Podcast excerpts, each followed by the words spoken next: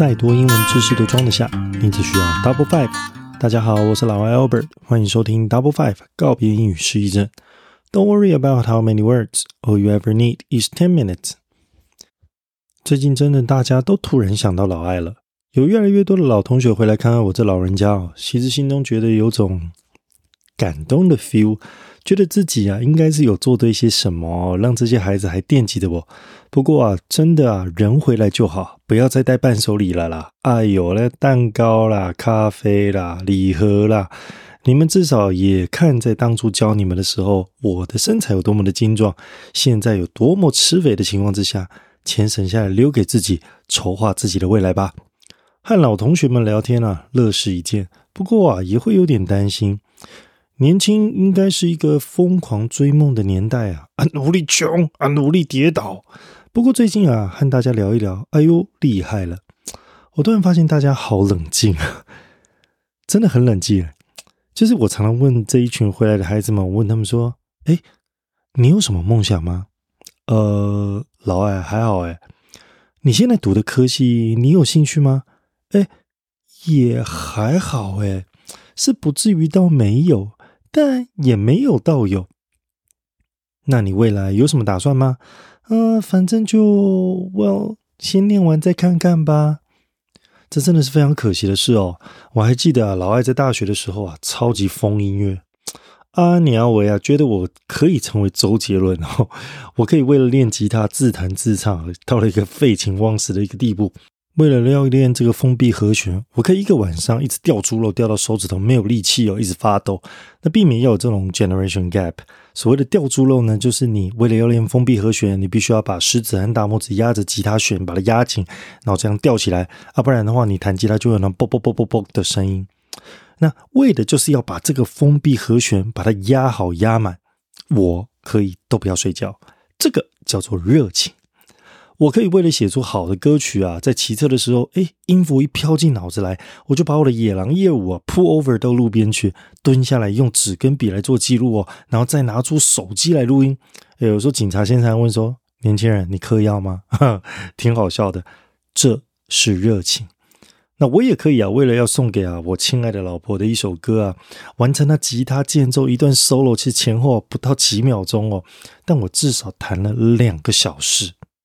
而他专心的听完我的热情之作之后，他给了4个字的感人评价，那就是他说：“哎，你走音了。”不过这就是热情。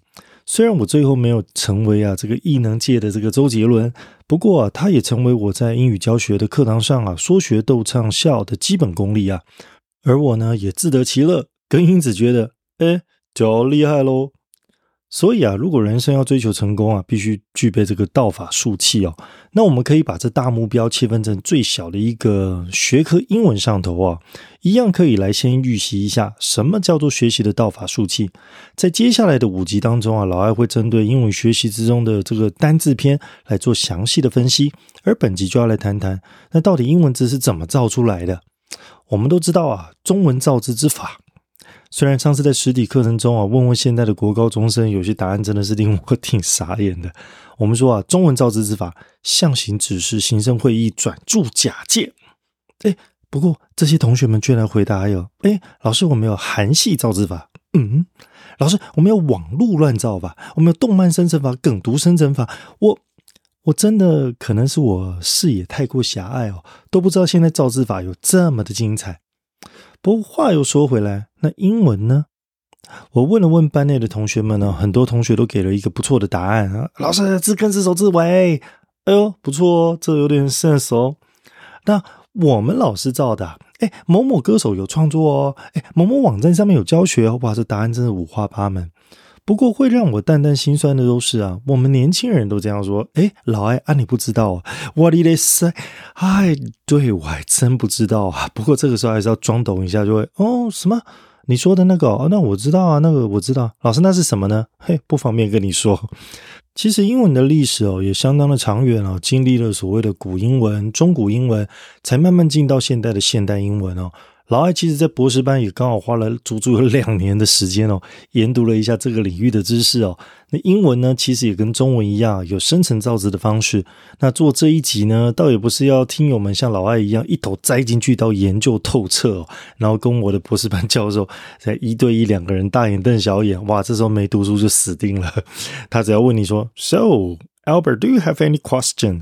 然后你只要说 Well, 他就会说That's okay, I will give you some time. I will pour a cup of coffee, so take your time. 哇，这时候就很恐怖了。所以1对1真的好吗？有时真的要想一下哦。那话又说回来哦，那其实不是要大家啊去像我一样，就是说一头栽进去啊，真的是懂到一个极致，而是说我们可以扩大自己的知识圈哦，什么东西都略懂一下。如果遇上了自己觉得挺有趣的方式，我们再来好好钻研。那我们现在就来谈谈这一些所谓的造字之法。第一种 derivation 派生字，但并不是说老师派生字给你呢，说啊，今天我要派10个单词，不是呢，而是它所衍生出来的意思。简单来说呢，就是在某个字的前面加点什么，去改变或增加或强化一个字的意思，又或者是在后面加点什么去改变它的词性。我们举个例子来说 ，predict 它的生成呢是由一个字根 dict。它是有说的意思，那你在前面加一个 pre 的字首，它就有 before 的意思，那在之前就说了出来，就是 predict， 因此它就是所谓的预测。那你如果在这后面加上一个 able 的形容词词尾，它就变成了所谓的 predictable， 那就叫做可预料到的。如果你这时候在它的前面呢再加一个 on 的否定词的一个字首，那就变成 unpredictable， 就是叫做猜不透。好，叮当的歌，哇，这讲出来有点年纪，算。再来第二种叫做 compound， 叫做合成字。简单来讲呢，就是把2个独立的字凑起来啊，那把2个字的意思都留下来，成了一个新的意思。啊，最简单的叫做什么 ？firefighter， fire 是火 ，fighter 是斗士，所以合起来就是打火英雄。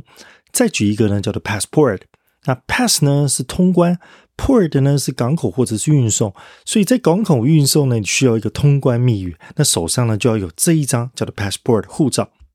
第3种方式叫做 clipping， 那也就是缩略。